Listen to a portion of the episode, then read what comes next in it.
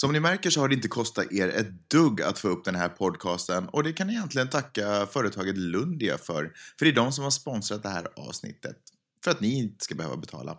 Det är rätt schysst av dem tycker jag. Mange glider runt och softar hela dagen Peppe är i skolan och pluggar som fan men Har hon blivit smartare eller är hon en flow? Alltså vad har Peppe lärt sig under veckan som går? Hjärtligt välkomna till en ny episod av podcasten som heter Vad har Peppe lärt sig under veckan som gått? Den här podcasten, eller det här avsnittet, så kommer vi prata bland annat om eh, kvinnor och svarta män. Vad har de gemensamt? Egentligen skulle man kunna säga att det handlar om den röda tråden mellan feminism och eh, rasism. Och så kommer vi också prata lite om YouTube. Eh, vi kommer prata om att, eh, jag vet att vi alla använder det, men det verkade som att det är egentligen bara 12-åringarna som på riktigt vet vad de pysslar med på YouTube. Och sen ska vi också prata om journalistik, eller egentligen den här mängden av information som vi får från alla håll och kanter som gör att vi en dag, precis som ungefär som när man går och sätter sig på en restaurang och man är bara hungrig, man orkar inte hålla på och läsa igenom menyn. Så man- när servitören kom fram så är man bara så här, okej, okay, ge mig någonting som typ har fisk i. Det vill säga att man sätter man lämnar över kontrollen till någon annan att bestämma vad man ska ta till sig. Bara för att man egentligen litar på den personen. Eh, och det är ju inte jag som ska snacka om det här, utan det är Peppe! Hej! Hur är läget Peppe? Tack så bra. Skitroligt. Är du, sa, sa jag rätt? Presenterade du ungefär rätt? Ungefär rätt. Okej, bra. Är du, eh, har du haft en bra vecka annars? Ja, jättebra. Jag är lite nervös inför den här podcasten. Varför Det har, då? för det har kommit så otroligt många bra texter som jag läst den här veckan. Ja, Och jag är rädd att om jag inte sätter band på mig själv kommer vi att tala i tre timmar. okej. Eh, om det är så länge podcasten kommer hålla på... Så, Eller vänta, lägger band på mig själv som man säger om man kan svenska. Just det, så du håller det först. Sätter, tror jag. Okej.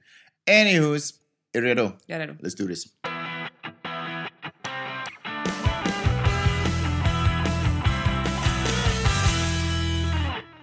I USA har man under de senaste veckorna talat extra mycket om, eh, om rasism på grund av kravallerna i Mm. Ferguson och, eh, och talat lyft upp den här proble- problematiken med hur unga svarta män blir får stryk och blir helt enkelt skjutna av poliser, Ja, av unga vita eller äldre vita poliser, men ganska ofta unga poliser. Jag tror inte att... Eller det är ett hårt yrke också att vara polis i USA, men det är en, tydligen en väldigt rasistisk eh, grupp, eh, vad säger det, ett profession, mm. yrkesgrupp. Och eh, en annan sak som också anknyter till rasism som man har talat om är Obamas eh, immigrationspolitik. Och precis som i, i, här i Norden, eller hela Europa, så verkar det gå mot, eh, verkar samhället bli lite mer öppet rasistiskt. Man säger sådana saker som man kanske inte har, har skulle ha tänkt säga för 10 eller 15 år sedan, men nu Mm. liksom har Samfinländarna i Finland och Sverigedemokraterna i Sverige och, och många falanger inom Republikanerna i USA börjar använda retorik som inte tidigare riktigt var rumsren.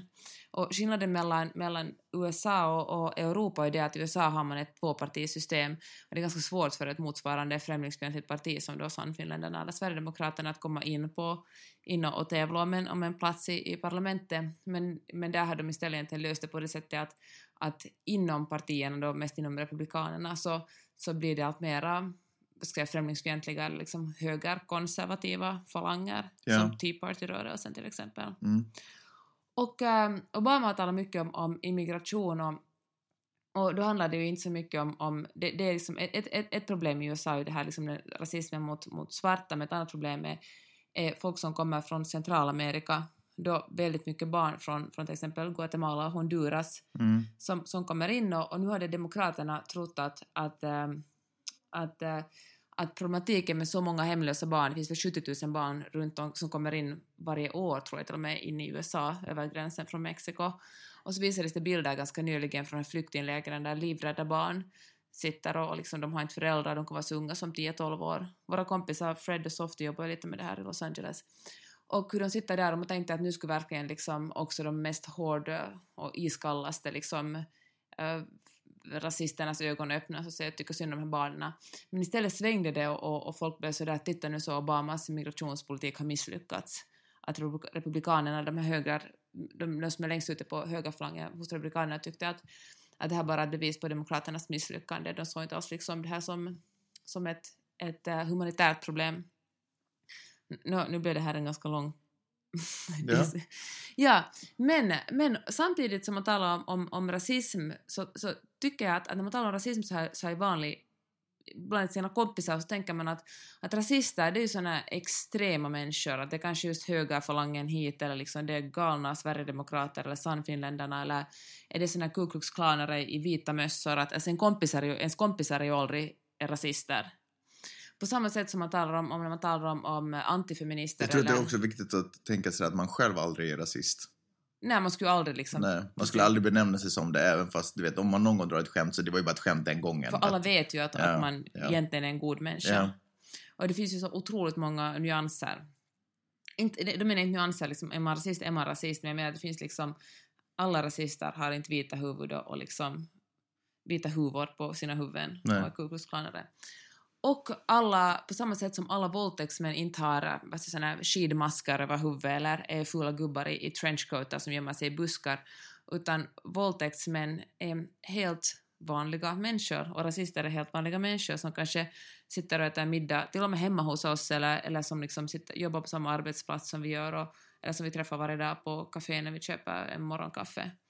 Och jag tror att det är jätte, jätte obehagligt för oss att, att föreställa oss det här. Därför blir det alltid så mycket ramaskri när någon i ens närhet anklagas för att vara, för att vara rasist eller våldtäktsman. Mm. Och då tänker jag på här att, ähm, att ähm, det, det, mitt, jag skrev mitt slutarbete från, från USC som handlar om liksom sexuellt våld och, och antifeminism på sådana här fraternities i, i USA. Och nu skrev och det är ett jätte, alltså sexuella, sexuellt våld är ett jättestort problem på universiteten, alltså folk blir fulla och våldtagna mycket Mm. på college och universitet i USA. Och nu har, förra veckan, för några veckor sedan skrev Rolling Stone hade de ett stort reportage om en, om en kvinna som hade blivit gruppvåldtagen på någon fest. Och det här ledde inte så mycket till ett ramaskri över problemet med sexuellt våld, utan tvärtom kritiserades Rolling Stones hemskt mycket för att de hade varit dåliga journalister och, och inte hört båda sidor. De hade inte intervjuat de här våldtäktsmännen tillräckligt mycket. Och då tänker jag att äh, är det verkligen, i ett sånt här fall, är det verkligen jätte, jätteviktigt att man ska intervjua offret och våldtäktsmännen? Vad tror du våldtäktsmännen säger? Säger de att jo, jo, vi fick nu, vi drack lite för mycket och, och våldförde oss på den här kvinnan? Eller tror de nekar till det? Det blir väldigt lätt ett sånt ord mot ord, Mm. en ord mot ord diskussion. Och äh, så jag tycker det är jätteproblematiskt i, i, den, i det här liksom, i, att, att göra journalistik på det här sättet. Förstår du vad jag menar? Ja, jag förstår. För för oss är det jätteproblematiskt att se liksom att, att eller vi, vi vill ju gärna inte att, vi vill ju att alla ska vara med på det och tycka att hey, de här är goa killar, precis som de där Stoibenville-killarna som för några år sedan våldtog en kvinna i en liten stad, tror jag, i södra USA, där de, de la upp bilder under hela kvällen på, på Instagram och, och några andra sociala medier hur de, hur, hur de hade liksom våldtagit den här kvinnan. Men eftersom de var två liksom ganska framstående idrottsstjärnor, jag tror de spelade fotboll, amerikansk fotboll, så ville liksom ingen dö, döma dem, ville liksom ingen tro att, att två så bra kunder kunde göra något så här vidrigt, att hon måste vara med på det eller hon måste liksom förtjäna det här. Mm. Och, och då tänker jag, dra ytterligare en parallell till Bill Cosby som vi talade om, om eh, förra veckan, när folk hävdar sådär att men hej, att stämmer verkligen det här, att de här kvinnorna har säkert bara hittat på de här anklagelserna mot Bill Cosby. Och då var det någon kvinna som kom fram och sa att det var liksom inte hennes 15 minutes of, of fame, utan tvärtom hennes 15 minutes of shame. Att, att säga att man har blivit, att det är en sån skam fortfarande för offret att, att vara med om något sånt här, att det krävs ganska mycket mod att stiga fram. Det är ju ingenting, ingen bygger någon sin, kar- sin karriär på att, på att, eller ingen söker någon sin uppmärksamhet, eller det måste vara verkligen en sjuk människa som söker, sin uppmärk, uppmärk, söker uppmärksamhet genom att säga att man ska bli våldtagen eller, eller på något sätt sexuellt trakasser, trakasserad. Det var en jättelång monolog, men är du med? Jag är fortfarande Fortfarande med dig, absolut. Och tänker att Jag kollar lite på TV på sidan om bara för att, men Men nej, jag- och då tänker jag så här att, att, att det som man sällan pratar om är skammen hos, hos eh, individen. Liksom, det är liksom kvinnor som anklagar män för våldtäkt, det är, liksom så stor, det är så hemsk sak att bli våldtagen, det kräver en- enormt mycket mod. Och det måste vara skamligt fortfarande att de här fallen som, som när de här när goa kunder då sägs våldta någon, som att, när man lyfter upp det här, det måste vara att, det här vitt, att hon, som, hon som hävdar att hon är våldtagen, att hon vill nog bara ha uppmärksamhet eller hon tyckte nog bara synd om sig själv. Att då tänker man nog väldigt fel för att det krävs ganska mycket att sätta sig i en sån situation. Plus att, plus att bli anklagad för att, att ha ljugit. Tänk att komma fram och säga liksom att, att, att Bill Cosby förgrät sig på mig, på mig eller de här goa kunderna Stoiben vill, eller liksom någon annan på, ens, på ett universitet. Och sen att, att riskera att inte bli trodd, så vidrigt, alltså så hemskt vidrigt. Så tänker man, vilket exempel också man, man ger inför alla andra som någon gång kanske blir våldtagna visar att det är inte alls säkert att, att fast, du, fast du är med om den här skammen och äh, det här fruktansvärda övergreppet att dessutom riskera att inte bli trodd för det, att du liksom också blir kallad lögnare eller en person som bara söker uppmärksamhet eller då blir Cosbys fall att du bara försöker på något sätt rida på någon annans karriär genom att anklaga den för att, för att liksom ge sig sexuellt på dig. Det är ju alldeles galet. Jag menar bara att vi lever i en värld där vi alla är medvetna om att det, att det, händer, att det finns rasism och det finns sexuella övergrepp. Men vi tycker bara att det är sjukt obehagligt när det sker på individnivå. Vi tänker det som jättehemska saker som, som strukturellt sker, men vi vägrar acceptera det när det är våra bekanta eller folk som står till och med nära oss som, som, som är förövare.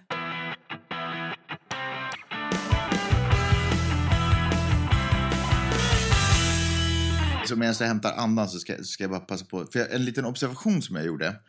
Eh, det, är alltid, det finns ju ingenting som inte har varit sant som det, det du har sagt. Men jag kanske kan tycka ett, ett stort problem är att vi har, och jag vet inte om det här kommer från Hollywood eller var det kommer ifrån, men vi har en bild av att förövare, kriminella och skurkar ser ut på ett speciellt sätt. De har antingen en mask för ögonen eller så, du vet, zombier, de kan man känna igen. Mm. Vi, vi, kan, vi har en bild av att vi kan se vad som är farligt och inte farligt. Vi har hemskt svårt att acceptera att, att eh, människor som gör onda saker ser ut precis som jag. Att jag inte på något sätt kan särskilja mig. Jag tror att det kanske är det det handlar om, att jag är rädd för att jag inte kan särskilja mig från andra människor. Att jag på något sätt är en del av den här gruppen på ytan. Och det kan finnas inuti dig själv Eh, också sådana här... Nej, det är jag inte dugg orolig för. Men, men, jag, men det är ju problematiskt. Jag menar, om man skulle tagit bort huden så då tror jag att vi skulle se skillnad på människor på ett helt annat sätt. Förstår vad jag menar? Vad vi har i hjärtat. Och, Mm. och hur vi, och, eller om man skulle kunna se någons tankar. Då kanske man skulle kunna se skillnad på folk. Men nu har vi bara det här skalet och vi ser alla ganska lika ut. Och, det blir och jag tror att det blir problematiskt därför att pirater har ett träben och en krok på ena armen. De ser man att de här är farliga. De kommer med en skelettflagga. Eh, och, och, och du vet, förstår du vad jag menar? Och, och banditer i vilda västern, de hade en, en scarf för munnen och så står de med pistolen riktad. Och Mm. då förstår jag att det här, nu är det fara och färde.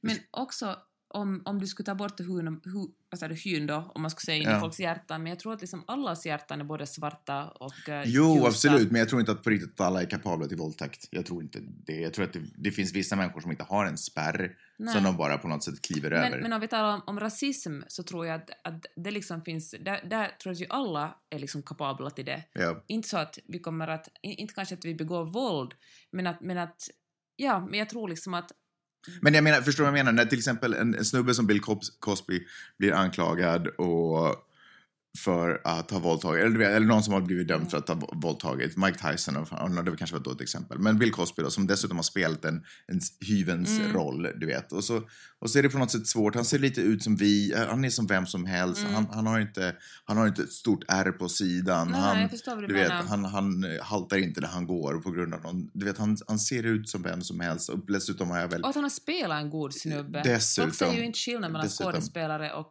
Och jag tror, människor. jag tror att det är problematiskt om vi lever i en värld där det, där det alltid är svart och ont, där ont och gott existerar, Ja. ungefär som att fil- världen är en Star Wars-film. Att det är, kanske inte nödvändigtvis är så, utan vi, vi är alla... Alltså, allt, vi vill gärna att pedofiler ska se ut på ett visst sätt. Det är jättekonstigt om en pedofil ser ut som Ja. du och jag. Och då blir man väldigt arg och då måste man säga att nej, alla är faktiskt inte pedofiler. Du vet, då blir det så här konstiga argument Men det är just det, men det kommer ju genast in i den här diskussionen där någon säger men hej faktiskt det är inte alla män. Mm. Not all men kommer någon jättesnabbt för det är så hemskt att bli anklagad. Att, ja, kanske det, att det är så hemskt att tillhöra en grupp som blir anklagad för något så vidrigt som att vara våldtäktsman eller rasist eller vad som helst. Och då, liksom, då väljer vi, den anklagelsen är så hemsk så då väljer vi istället att skjuta det ifrån oss fullständigt. Ja, så är det. Vad mer ska vi prata om? Nu ska vi tala om lättare ämnen. Okej, Youtube. coolt. Kör. Okej, okay, kolla du på Youtube. Jag brukar kolla på YouTube. Du vet att det är den näst största sökmotorn. Är det så? Ja. Okej. Men, eh, det som är intressant är att vi egentligen inte vet någonting om Youtube. De som tjänar pengar på Youtube och verkligen vet någonting är folk som är yngre tonåren. Tjänar pengar på Youtube? Ja, alltså folk tjänar... Yngre tonåren? Ja, vad heter han här? Är det inte det, är inte det olagligt barnarbete? Ja, det vet jag ingenting om. Allt är tillåtet på internet. Pewdiepie, den här svenska snubben som spelar spel på, som, man bara, som bara spelar spel på, på det där Okej. Youtube. Han tjänar ungefär 4 miljoner dollar om året. Oj, shit. Om året, alltså han håller på ganska länge. Ja. Och det finns en massa andra jätte, jättestora stjärnor som vi inte har någon aning om, som har liksom miljoner, miljoner följare. Stavar han sådär? Som jag skrev. Jag vet Ja. jag skrev, ja. Jag tror inte det uttalas Pewdiepie då. Okej, titta där, ser- jag vet så lite att jag inte ens kan uttala hans namn. Det, det står ju Die för det första där i mitten. Det är P-E-W-D-I-E-P-I-E. Nu står du skämmer ut mig här för att jag inte ens kan uttala hans, den här jättestora svenska Youtube-stjärnan. Jag läste till och med en text om honom i, jag tror det är i Icon Magazine eller Filter och sånt. Han bor i ett jättestort hus någonstans i, i, i Storbritannien. Okej. I alla fall. Så, men då, då jämför många, folk är ju generellt intresserade av pengar, alltså äldre människor. De här barnen är kanske inte superintresserade av pengar, de vill bara ha massa följare och, och känna sig älskade. Men, eh, men eh, äldre människor som har eh, TV-bolag till exempel är ganska intresserade och funderar på hur man ska kunna göra pengar av de här YouTube-stjärnorna. Men det har visat sig svårt. Det, det som är positivt är det att, att det är jätte det är jättebilligt. Trots att de här största stjärnorna faktiskt inte mera bara gör det i en webcam utan det, det är liksom fler kamerasystem och ljussättning så det är ändå jätte, jättemycket billigare än en vanlig TV-produktion. Men de här TV och, och kabelbolagen har försökt få, i USA har försökt få liksom göra de här, de här eh, barnen till stjärnor i sina kanaler så det är inte gott för att det är helt enkelt formatet är fel. Liksom, den publiken som finns på Youtube finns inte på, tittar inte på TV. Mm. Och trots att folk, folk fortfarande tittar mycket på TV så, så är det inte den, alltså då den målgruppen är mer intresserad av att titta på klipp som är två till sju minuter långa. Man Mm. liksom bara vill inte. Så att eh, det är liksom en, en, det är en, spänna, det är ett spänn, en spännande problematik. Hur ska man kunna göra, hur ska TV-bolagen kunna göra pengar på Youtube eller hur ska de få sin vilja igenom? Eller hur, eller hur ska man kunna överföra, ska de kunna göra pengar på Youtube eller ska de kunna över, överföra de här eh, kändisarna till TV-världen och göra pengar på det, men det, går, det liksom går inte riktigt, det funkar inte. Så det är en, en, en spännande transi transition. Det som lite äldre människor håller på med är Vine. Kommer du ihåg att också det ett Vine-konto i tiderna? Mm. Mm. Och tydligen gör man ganska, kan man göra som, lite som kring 20-åring jättemycket pengar på Vine om man har många följare.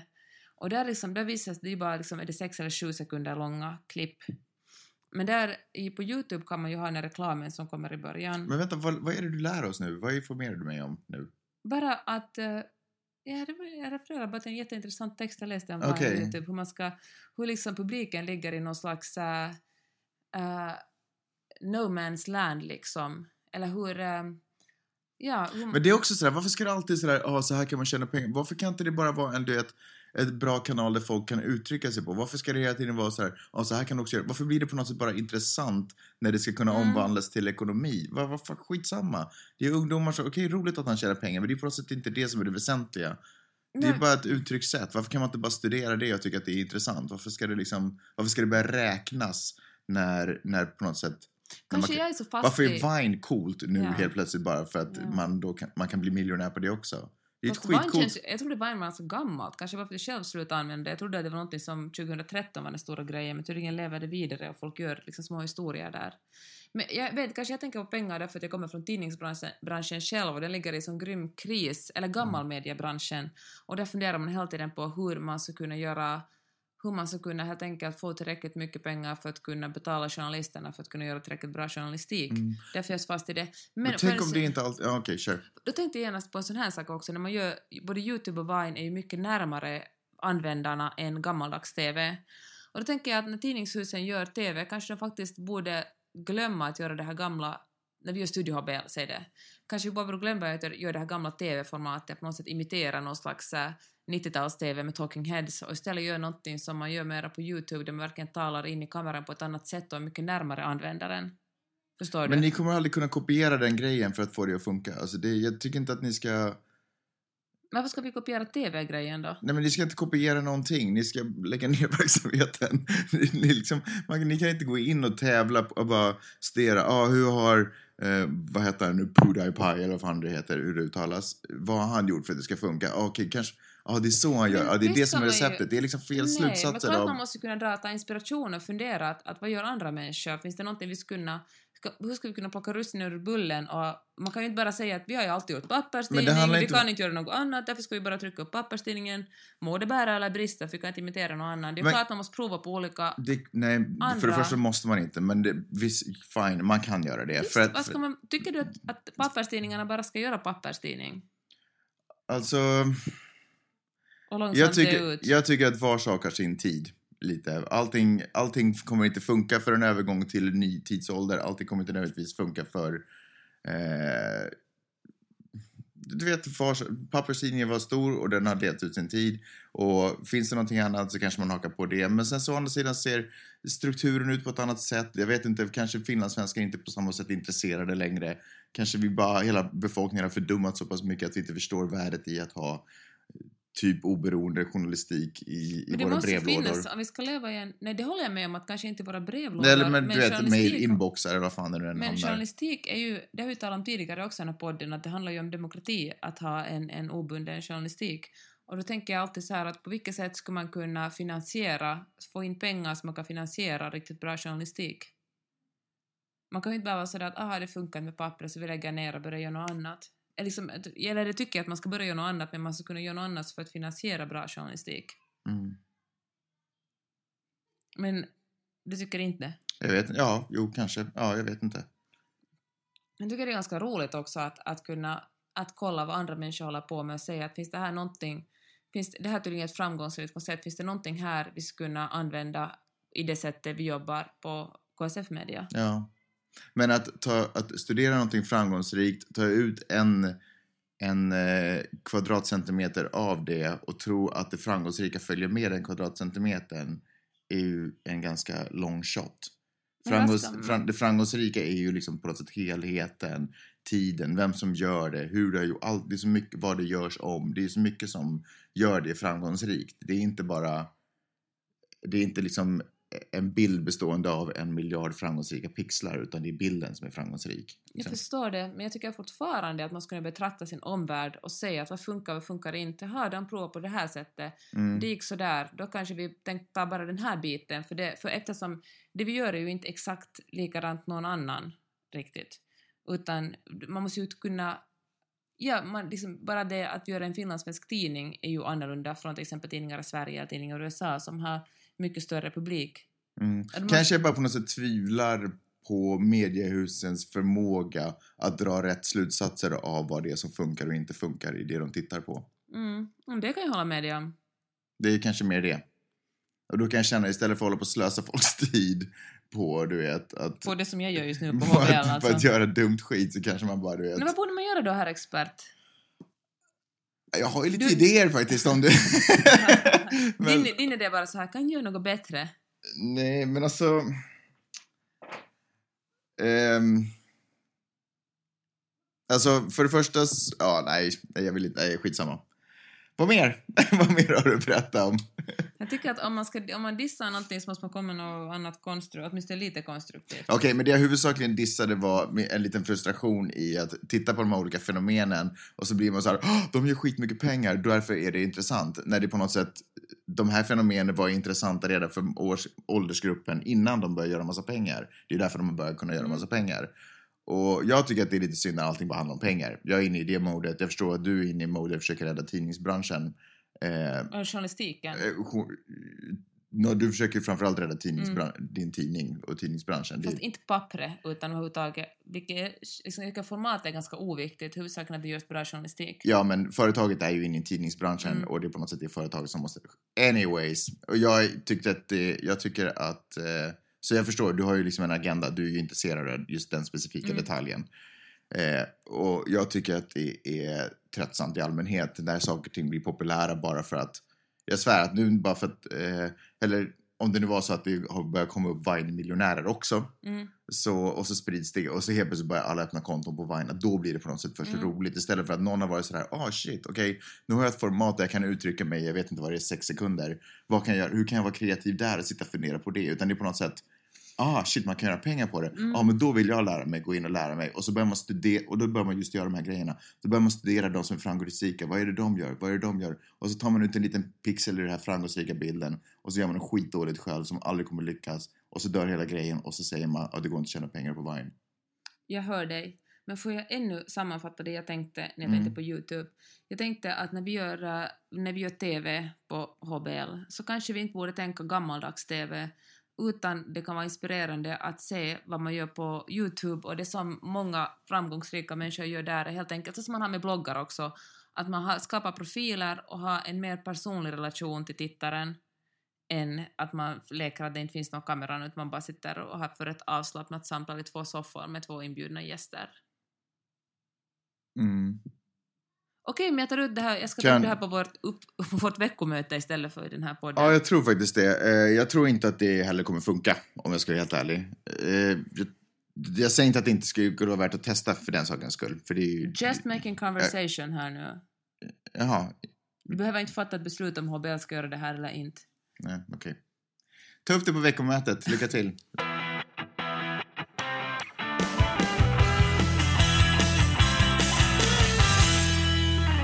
Okej, det här är så typiskt oss att prata om någonting av det vi just pratade om och fortsätta. Okej, skit. Eh, Det jag skulle säga var, jag kan inte riktigt släppa det där. Mm. För det, det är en... eh, För jag tror att en... Hur ska jag säga det här? Det är... Det är ett litet moment i det där som jag tror att man måste på något sätt försöka hitta ett sätt att komma över. För det är det som jag upplever är anledningen till att man alltid misslyckas. Eller att det aldrig blir stora succéer. Och det är att de här stora framgångssagorna på internet och sånt har investerat tid i att bygga upp sin grej. Och jag tror att, ni, jag tror att HBL TV eller HBL skulle kunna lyckas med egentligen vad som helst om man bara vågar ge det tillräckligt med tid. Mm. Men jag tror att det också finns så pass mycket press och stress i nyhetsbranschen då kanske generellt så att man inte vill göra det så man försöker desperat nästan hitta framgångsformeln i vad andra människor har gjort och försöka översätta det i sin egen grej och så ger man det fem veckor, en månad, ett halvår, ett år, märker att det var inte den succén som man hade trott än. Och så lägger man ner det på något sätt. Mm. Och, och, det, och det, då är det, det är liksom svårt att tävla med 12-åringar som inte har någonting att göra när de kommer hem från skolan och bara kan ge det tid. Få saker och ting att växa, hitta sin grej i lugn och ro och bara jobba upp det, jobba upp det, jobba upp det tills de har tillräckligt mycket followers och kan börja tjäna 4 miljoner. Instinktivt vill jag säga emot dig, Magnus. Mhm. Men fan, jag tror du har rätt i det här. Just, boom. Okej, eh, en kort grej. Vi fick en lyssnarfråga som vill att vi ska kommentera Julian Blank. Vet Alltså det är? instinktivt, är det bara för att du vet Ja. du säger? Okej, skönt. Ja, okej, vad jag tycker du faktiskt det. Uh, Julian Blank, vet du den här schweizar-amerikanaren som åker runt och håller så här pick-up artist-skolningar i hur snubbar ska få ligga. Har du hört Eh. talas om honom? Nej. Han fick inte visum till eh, Australien och, och han fick inte heller komma in i Storbritannien för att han ans och inte heller till varken Sverige eller Finland om jag står det rätt. Han ska hålla kurser Var var han ifrån sa du? Från USA. Han har rötterna i Schweiz men han är från USA. Okej. Han reser runt världen och håller alltså samma sak som den här, vet han, Neil Strauss Ja, som gjorde precis. The Game. Ungefär Ja. exakt samma sak fast nu tio år senare. Hur eh, killar ska få knulla. Mm.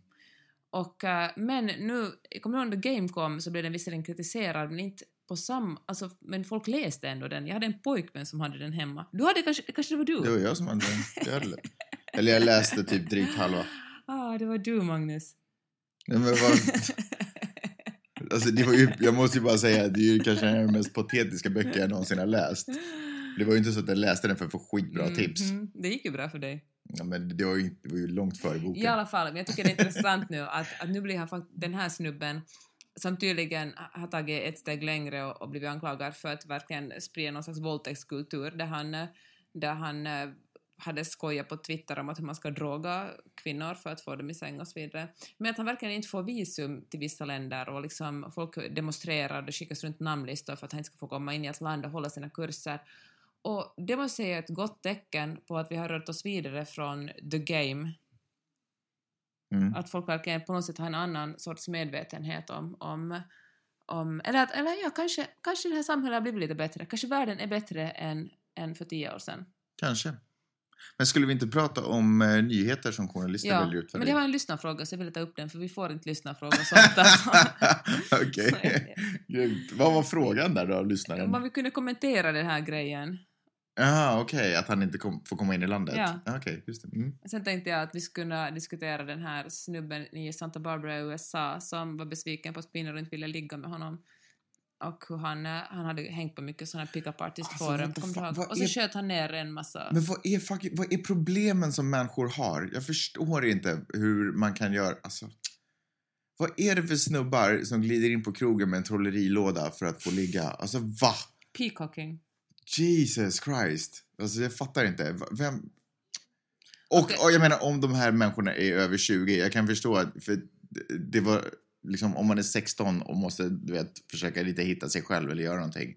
Men liksom fullvuxna män går in och gör trolleritricks eller säger att de är astronauter eller du vet vad fan som helst. Men problemet är kanske snarast Jesus kvinnosynen. Christ. Att man ser kvinnor som något helt annat väsen eller art. Som måste, inte som likvärdiga människor man kan prata med. Utan som någonting som måste... Som en jakt alltså, något sorts bytesdjur ute i skogen som man måste locka till sig. Mm. Nåja, det om det. Eh, Sista grejen, kurerade nyheter. Jag har tänkt mycket på det här det senaste året faktiskt eftersom jag började prenumerera på något så gammaldags som nyhetsbrev. Och nyhetsbrev är ju det är som eh, Flipboard fast ännu bättre. Det är egentligen som en tidningsprenumeration fast i din inbox. Men det är så, alltså det finns ju så, Hej, skulle inte Hufvudstadsbladet kunna börja med, så att, liksom, du vet, man prenumererar inte på tidning, man prenumererar på ett nyhetsbrev. Man pröjsar för att få ett nyhetsbrev. det Man, finns vet du, det finns ett nyhetsbrev men jag tror att där... Som huset har? Ja, Okej. nu ska jag inte kommentera det så mycket för att jag själv inte riktigt vet vad det handlar om, men jag tror att det bara handlar om husets egna nyheter. Men jag tror att problemet är det som många tidningshus gör, att man fortfarande... Förr var det ju så att man fick en tidning hem till sig, Mm. alltså innan, innan folk aktivt använde internet. Och där fick man sina nyheter. Kanske man lyssnade på radio, inte på TV-nyheterna. Mm. Men nu drunknar vi ju information från olika håll. Det finns så otroligt mycket bra texter att läsa som sannerligen inte bara kommer från ett enda mediehus utan från tusentals. Mm. Och det som jag ser som en enormt bra service just de här nyhetsbreven är att någon människa som jag tycker att är en sjukt bra typ tipsar om bra texter. Mm. Att det varje vecka eller fan varje dag kommer en lista på det här ska du läsa. Det är det som Flipboard gör alltså. Absolut. Som, Det var det jag tänkte säga, för att eh, du brukar ju skoja om att jag inte läser någon tidning och sådär. Men egentligen läser jag ju snuttar av ganska många tidningar faktiskt. För jag brukar gå igenom Flipboard och kolla vad som har Mm. hänt på folk. Och, och det där är ju lite synd, att jag är inte intresserad av allting som står i Hufvudstadsbladet. Så att det finns inte kanske annat än då nödvändigtvis att jag vill supporta. Men i, i en ekonom, ekonomiskt fri värld så skulle jag ju inte supporta saker som jag inte är intresserad av egentligen. Men nu kan jag tänka mig att göra det. mm, Men eh, mer den här valmöjligheterna på något sätt är svårt. Och plus att, fast Flipboard är kanske problem, inte problemet där med att vi lever ju i någon slags bubbla ändå så att Flipboard och kanske delvis också nyhetsbreven är att man liksom låser in sig i man väljer de nyheter man vill ha. Ja men liksom. precis. Fördelen med en, en gammaldags dagstidning är ju att man också får sånt som man kanske inte an- sånt som man inte vill ha. Men kolla, vad, vad jag är intresserad av? Jag är intresserad av att höra vad som har hänt i min näromgivning. Jag vill veta vad som har hänt ungefär globalt. Jag vill veta ungefär lite vad folk pratar om. Mm, Så jag menar, den bubblan, vad, vad, mer, mm. vad mer borde jag ha förutom den bubblan? Så är det ju mig. Och sen har jag dig som kan fylla i Och den här resten. podcasten. Eller du kan dessutom du kan förklara vad de här grejerna, de här rubrikerna innehåller. Ja, men jag försöker i alla fall göra det på bloggen också ibland tipsa om bra texter jag läst om, för jag tycker själv att det är så kiva att få någon annan som tipsar utanför mitt vanliga nyhetsflöde om, om läsvärda texter. För jag har ju inte, ingen människa har ju tid att gå igenom allt som alla nyhets, nyheter eller artiklar som internet har att erbjuda den veckan. Men jag tycker egentligen inte att något av det här är ett problem. Är, eller jo, jag tycker att det här är ett problem. Men problemet är ju i, vår, i människans natur själv. Att vi är väldigt blata och väldigt bekväma av oss. Och det som den här tiden egentligen, och vi har sagt det här säkert hundratals gånger, om inte annat så har jag sagt det hundratals gånger, att den här tiden som vi lever nu kräver jättemycket att vi är på tårna, att vi är vakna och Mm. hungriga och vetgiriga, inte tar en rubrik för en sanning utan liksom dubbelcheckar själv att stämmer det här, försöka hitta något alternativa, du vet vad faktagranskar på något sätt hela tiden. allt, allt, för det är så lätt att bara gå in på Wikipedia, ta det som står där för sanning. Vi vet att ibland är det inte sant, men det är värt att chansa att det Det här... som vi vet att Wikipedia bara skrivs av unga medelklassvita snubbar. Mm. Ganska unga, inte Det, farligt unga. det har vi fått lära oss. Det betyder inte nödvändigtvis att artiklarna är falska bara för att de står uppskrivna. Nej, där. men att ingenting, all, ingenting är objektivt. Allt, allt är ganska subjektivt. Ja, Allt som skrivs kommer från en men kolla, människa. men du vet det finns ju artiklar som handlar om annat än, än upplevelser och nyheter. Det finns artiklar som, som definierar eller, liksom djuret, som skriver djuret elefant. Du förstår vad jag menar? Jo, det men finns också, liksom, den, också en elefant kan beskrivas på jättemånga olika sätt. Det betyder Ja. inte att, en mer, att det ena sättet är mer Men- sant än det andra. Jag menar bara att ingenting är sant. Men vi kan ta det här i filosofipodden. Men skärp dig, en elefants dräktighetstid är inte en filosofisk fråga. Det är, så här länge tenderar de att vara dräktiga. Det är inte för att jag är vit medelklassman som skriver det här, utan det är för att någon har stått och tittat liksom, och väntat och räknat. Allting är inte liksom nog ändå på den nivån att, att det finns... Eh, allting beskriver ju inte liksom händelser på det sättet. Okej, eller- men nyanser. Alla ordval, man, ordval och meningsbyggnader. Anywho's. Eh, så är det viktigt att man är på tårna och att man på något sätt eh, inte tar saker och ting som står skrivet för sanning utan man på något sätt hela tiden jobbar vidare. Mm. Och det, det, på så sätt är det en väldigt tung period vi lever i. En tung värld vi lever det i. ska man väl alltid göra? Ja, men det är på något sätt, ja, ja. Svar ja. Det är sant. Men nu, kanske mer än någonsin, och ja, eftersom tiden går ännu mer, är det viktigare att vi jobbar hårt. Okej, med dessa ord, Magnus. Oh, var det slut på podcasten nu? Det var slut. Skönt. 79 minuter. Tack så hemskt mycket för att ni har lyssnat under den här tiden. Nej, jag skojar bara. Det var 36 Peppe, var inte orolig. Tack, Lundia. För att ni har sponsrat den här podcasten. Och tack alla ni för att ni har lyssnat på den. Ni vet var ni hittar den. Det finns på Soundcloud, det finns på iTunes och en länk på Peppes blogg. Och på Twitter. Det, va? Gör det? Jag ska länka till Just Twitter. Ja. Okej. Och sen så kan ni också, glöm inte bort att ni kan gå in och faktagranska det vi har pratat om. Det Peppe påstår sig ha lärt sig genom att läsa artiklar. För de här länkarna till de artiklarna hon har hittat, faktan inom citationstecken, hittar ni på vår Facebook-sida. Eh, på vadå, Facebook slash kanske Magnus podcast. Vad har Peppe lärt sig under veckan som gått? Så heter sidan. Hej! Tack för att ni lyssnat. Vi hörs nästa vecka. Puss, hej! Hej!